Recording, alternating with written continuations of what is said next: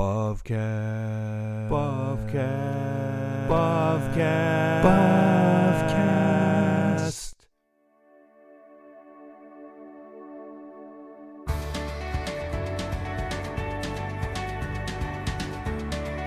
This is the Bobcast, a podcast exploring Reformed theology through the works of Herman Bavinck. Hey there, Bob Squad. Welcome to another episode of Bobcast. I'm Caleb Castro. And I'm Andrew Smith. This is episode 23. Oh, man. In some ways, it feels so short a time, in other ways, so much longer. Any conversation with us is so much longer. It's true. But we are we are enjoying it. We really hope you're all enjoying it as well and that we're all learning something and being edified by it. Define enjoying. You know, we're just going to pull up Webster's here and take a look. No, we're not. Yeah, so today we have a bit of a unique, really fascinating topic here. Uh, Andrew, what is that topic today? well, that topic is the conscience. Not conscious, conscience, because words are hard. Con science. We're going to be talking about science. Science cons. Ooh, we could do a lot on that. mind science. Yeah, Bavinck on the conscience. We thought this would be a little bit of a, a, neat topic to get into. Bavinck doesn't talk about it very much in his systematics. I think there's a brief mention of it at some point in Original Sin in his Dogmatics Volume 3, but he actually did an article on this topic. Andrew, you want to tell us a little bit about the background of this article? Yeah, so this article it appeared in 1881 in a church publication. Now, 1881 was an important time in Bob Bavinck's life because this would have been during his first pastorate, his only pastorate at Franeker, which he held from late 1880 to 1882, uh, just over a year. This article basically lays out his position on the conscience. Now, this is not his only word on the matter. The just published a year or two ago Reformed Ethics which was discovered posthumously, is in the process of being translated. Volume one of that, which is out, contains a full chapter, rather lengthy treatment also of the conscience, mostly saying the same things, though, in a little more detailed fashion. Well, you know, uh, also in 1881, that was the year where uh, the state of Kansas became the first state to put prohibitions upon alcohol. That's interesting. I wonder. I don't know how attentive Bavinck would have been to such a development, but it is fascinating that that would have happened at the same time. That is absolutely fascinating. And yeah, maybe our friends at Distilling Theology would have some knowledge about that Bavinck and 1881 prohibition in Kansas. Do we know if Bavinck had a position on prohibition? Yeah, we should definitely look into that and see. I doubt he was a teetotaler. He was Dutch. I kind of doubt that as well. Um, also, you know, my other favorite theologian, J. Gresham Machen, took a rather unpopular position against prohibition, even as many American Presbyterians, such as famously William Jennings Bryan, were pushing it it's always been a topic of a little bit of interest to me. That will have to wait for another time. Once we start Machen Cast, we can do that. Yeah, Machen Cast or fuse with the DT guys. Yeah. Talk about uh, various theologians' positions on alcohol. On prohibition, yeah. Now, this topic is a little bit in some ways strange to think about. You know, I think about the conscience and like, okay, you know, what is that thing? That the little voice you get in the back of the head, you know, tells you yes or no or weighs heavy on you. Uh, you kind of wonder, like, you know, where does that come from? Well, we all know from our popular media that it's the angel that sits on one shoulder as opposed to the devil on the other shoulder that's telling you all the bad things you should do.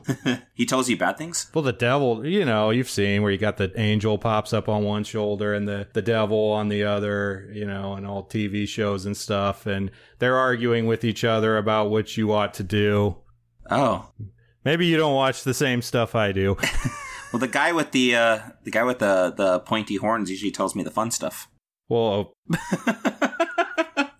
we'll just leave that comment where it lies. Now, Bavinck's uh, wanting to talk about the conscience here, and in this uh, article, he gives us kind of the first little snip of it right out of the gate. He starts off by saying uh, the conscience refers to those thoughts within ourselves that accuse us or excuse us, just like that little angel and devil that Andrew were talking about. So, why exactly is Bavinck uh, wanting to talk about this subject, though, of all things? He notes himself that uh, basically at this point in 1881, and perhaps even for us today, a doctrine about the conscience is far from being established. Sure. It's difficult for scientific understanding. This is a topic where I mean, we're talking something metaphysical here. Some neurological scientists might say it's like electronic brain impulses and that kind of thing. But there's overall, I think, unclarity, uncertainty, and even ambiguity in the very term, the conscience. It's the sort of thing that defies natural categories. Being, you know, postmodern people that we are, we like to think that there's a natural scientific type explanation for anything. Like there must be some part of our brain or some sort of system in our body that causes the conscience to exist. And yet we can't really account for such a thing. And yet it's something that's clear from nature, from history, from experience that everybody does have one. Or at least should have one. Well, yeah, that's true. And I mean, it, it, can become seared, it can become disordered. You know, there are certain, you know, mental illnesses and such that result in an impairment of one's conscience and inability for it to function as intended. Yeah. But I mean, to your point, everybody has one, really, when it comes down to it, just different degrees, I suppose, or in different manners. Yeah. He asks the question pretty early on there. I think it's on the first or second page of the article. The conscience has certain, like, distinct capacities it seems to have uh, or possess unique content, or at least it has some kind of relation to the moral life. So that's pretty much the main interest. To what extent does the conscience possess unique content, and to what extent does it have a relation to that moral life, to our ethics? Well, and that really is the question here because it's a controversial subject. Some would say that, you know, for instance, morality is relative you know, you, my truth is my truth, your truth is your truth. So well, we can do what we want, and we can even persuade our consciences that something is right, even when, at least objectively speaking, according to the law of God that we would hold to as Christians, it may be wrong in that same manner, uh, as we'll get to later on, what does a renewed conscience look like? How can the conscience be redeemed and in what way? What about, you know, where we still struggle with sin. So how does that all work? Yeah, that's pretty much where we're looking to go here. Another interesting thing, though, to consider too is we've been going through wonderful works of God and talking almost exclusively up to this point about revelation. And there actually is a pretty close relationship between general and special revelation and the conscience. I know the conscience has come up in those discussions a little bit, but just the idea of is this conscience somehow innately connected to what God has revealed? Yeah, they have a relationship. Are they uh, just friends or it's complicated? Yeah. Are they married? Are they divorced? we can put it in Facebook terms. We will create a profile later for the conscience. Okay. You can add it as a friend, get to know it. You, however, cannot. yeah. So, this phrase conscience, Bavinck, one of the starting places in this article, uh, he goes into a couple pages of talking about the origin and development of the word conscience. He goes through a bit of an etymology and he mentions Dutch, German, Greek, Latin, French, English, just really a quick little survey of it. And he basically just says, according to the Roman understanding of the conscience, it had to do with dignity and virtue and honor, very important traits in their society. And he said they, they understood conscience as quote, an authority to be respected and feared. It was a sense of justice and equity, unquote. There was even a Roman proverb that perhaps gets pretty close to how we understand it today, I think. Uh, the proverb is conscience is a thousand witnesses, or it's a moral authority for the living. Conscience has some kind of independent authority and a domain related to the individual. And this Roman concept, it was actually it was a development. It was a departure from what was previously held, for instance, by Greek philosophy that came earlier, which was the conscience wasn't really a thing. Virtue was more or less tied into the state, and what does the state require? What does the state permit or prohibit? So for the Romans, uh, to develop this idea of a conscience as bound up in a sense of honor and justice and those sort of things uh, was a rather significant development, at least in the tradition of philosophy.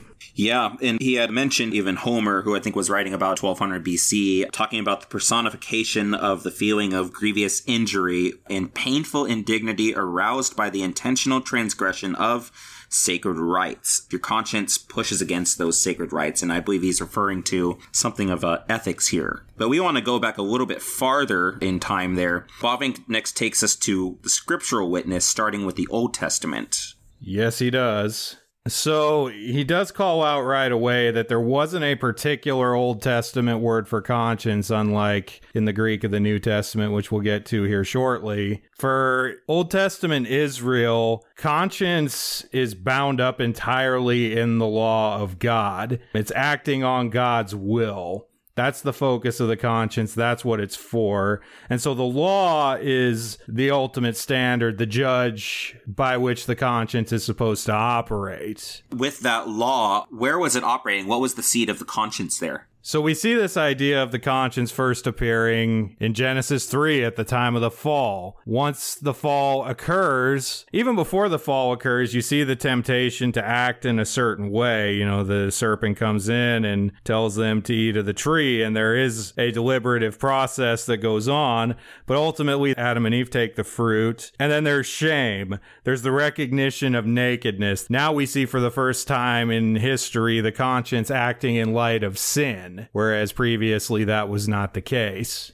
Bavinck seems to take this then as the origin of the conscience after the fall. He points to the conscience as basically an awareness of self and an awareness to God, how the two relate to one another, using uh, the translation of the article, the self awareness and the awareness of God. Before the fall, there's no inner accusation. There's a voice inside of us that convicts us of our sin uh, and the possibility of sin. So after the fall, like Andrew said, the eyes are opened to God. Bavinck calls this uh, then the conscience is a symptom of disease. Bavinck says there's now a symptom of disease, uh, a shattering of our awareness of God and our awareness of self. So this is like the distortion of the the moral condition. Right. For the first time, we see that there is a recognition by man of right and wrong and the difference between Whereas previously, man had not sinned, man did not have an awareness of having done wrong. You mentioned something interesting a second ago with Eve understood a temptation. Does that temptation fit in with uh, what Bavinck is saying about there is not really a conscience until afterwards, after the fall, because there was no actual transgression of sin? Like in the way he's talking about it, there's no inner accusation or voice. Is there a sense of conscience, you think, before the fall with, with Eve's temptation? Well, to borrow the Turretinism, I would say we distinguish. I say that because if, for instance, if you look at Reformed ethics, at the bottom of page 206, Bavinck does address this idea of Adam and Jesus, for that matter, having a conscience. He says, Nevertheless, we may state it somewhat popularly that Adam and Jesus each had a conscience. This is so in the first place because it is in the conscience that we take note of the bond that ties us to God. So, in the sense that there was an awareness of communion, an awareness of relationship to God, yes, there was a conscience. And then also, he goes on to say, second, we can say this because the conscience remains the continuing testimony of God within us. But then he contrasts this. At the same time, it must be said that the form, orientation, and function of this testimony have radically changed.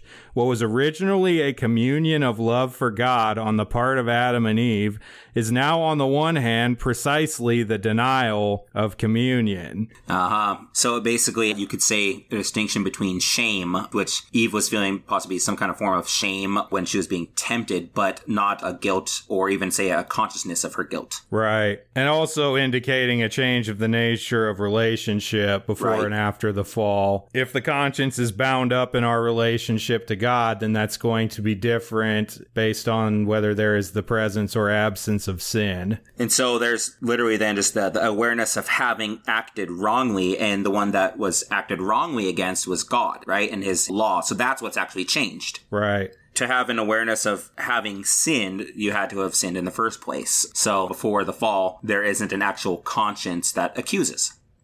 Now, just as a, a, brief note here, the translation in the article uh, that was given by Dr. Uh, Kloosterman who translated this article, made the phrase of Bavinck talking about the conscience as a self awareness and an awareness to God. In a uh, recent publication by uh, Cory Brock, adapted from his dissertation, Brock notes that here Bavinck is actually using, in the original language, uh, he's using terminology from Schleiermacher. The work that he's writing this in is Orthodox yet Modern, Herman Bavinck's appropriation of Schleiermacher. The actual phrase that Bavinck is writing is uh, a phrase that that Schleiermacher used of self consciousness and uh, consciousness to God or God consciousness.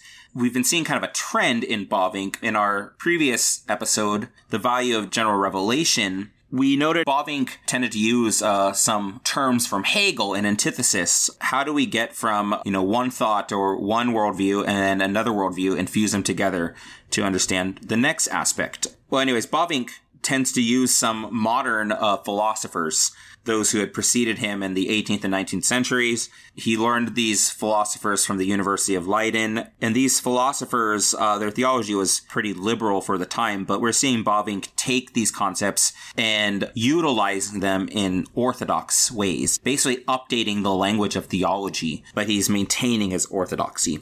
Essentially, what Bavinck is doing is he's chewing the meat and spitting out the bones of these modern philosophers and theologians, trying to find what's good and useful, but rejecting the rest. And you can see that reading this chapter in Ethics. Uh, at one point, he critiques Hegel, and then at another point, I'm actually in the part I read a little bit ago about whether Adam and Jesus had a conscience, he uses Hegel positively.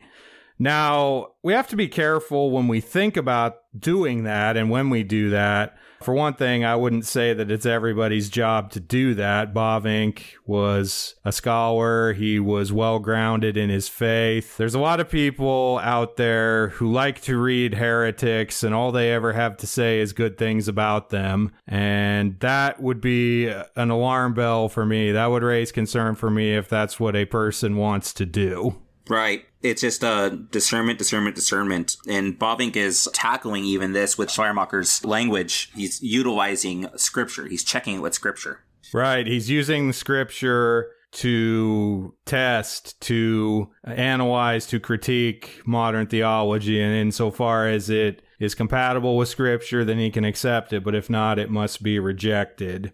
Yep. So we, we want to use that as our pattern. Now, leaving uh, Schleidiggity behind, uh, Schleidog. Schleidog, as we say. Schleidog nasty.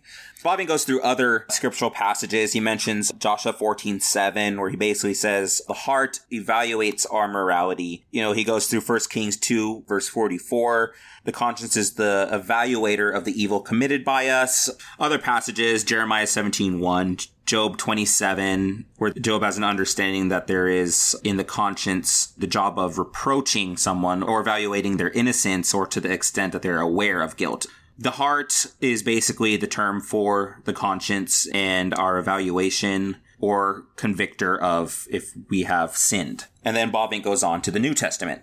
He talks about the idea of the conscience. He says that it is much more broad and important in the New Testament and it occurs primarily in the writings of the Apostle Paul. Paul frequently makes reference to the conscience. It is this Greek word, syneidesis. Paul frequently makes reference to the conscience. He uses this Greek word, sunadesis, which Bavinck uh, uses all throughout his writing on the subject, making various claims, various appeals regarding the conscience. Obviously, there is the use in Romans 2:15 where Paul says that the Gentiles by their actions show that the work of the law has been written in their hearts. So this is basically the case for the conscience being grounded in the law of God. It testifies to God's law. It is a witness before us of God's law. Here's another thing I think about Paul, where we're seeing some pretty strong continuity between the Old Testament and New Testament concepts. Then, as you mentioned uh, a moment ago when we were talking about the Old Testament concept of the conscience was deeply tied up with the law itself. And we had mentioned that the conviction of the law would take place in the heart. And Paul continues to use that phrase heart. Paul's not speaking like a Hellenist, like a Greco Roman philosopher. He's speaking like a Jew. Right. Bavinck's assessment of Paul, he makes the distinctions that the conscience itself is not the law, and the conscience itself does not contain the law. He says the law is written on the heart. So it's not the container. The law comes externally. What the conscience is, is you have conscience and our actions that then testify in and about the love of the law, and to even testify that the law itself exists. Yeah, just quoting from page 174 of Reformed Ethics, he says, Consequently, the conscience provides the judgment of human beings about themselves in their existing relationship to God, His law, and His will. And then he goes on later the conscience can interpret and impurely reflect the law, which itself is immutable. That results from the conscience itself being impure, corrupted by sin. So the conscience is not the law. It's not the entirety of the law or the law's existence, but it is a witness of God's law, even if it's not perfect, even if it too, the conscience, as with all of the person, is corrupted by sin. So the law itself is outside of us, and that itself is immutable. It cannot change, and it is infallible because it is from the will of God. It's grounded in God's nature. It's grounded in God's nature, for that matter, right? So it cannot change. Now, what about the conscience? So the conscience in us is the conscience infallible or immutable? Well, this is another contested point in this discussion of the conscience. There are some, like for instance, Immanuel Kant, who argued that the conscience, as it relates to the individual, is infallible, is immutable, and is the standard for that person that must always be followed. So he makes the conscience the moral law itself, basically. Right. Basically, Kant's project is to reduce religion entirely to an ethical set of behaviors, an ethical set of norms. So, in that sense, then, he doesn't want to ground the conscience in God because God is not all that important to Kant's system and situation. So, the conscience is just sort of this free flowing, absolute arbiter of each individual.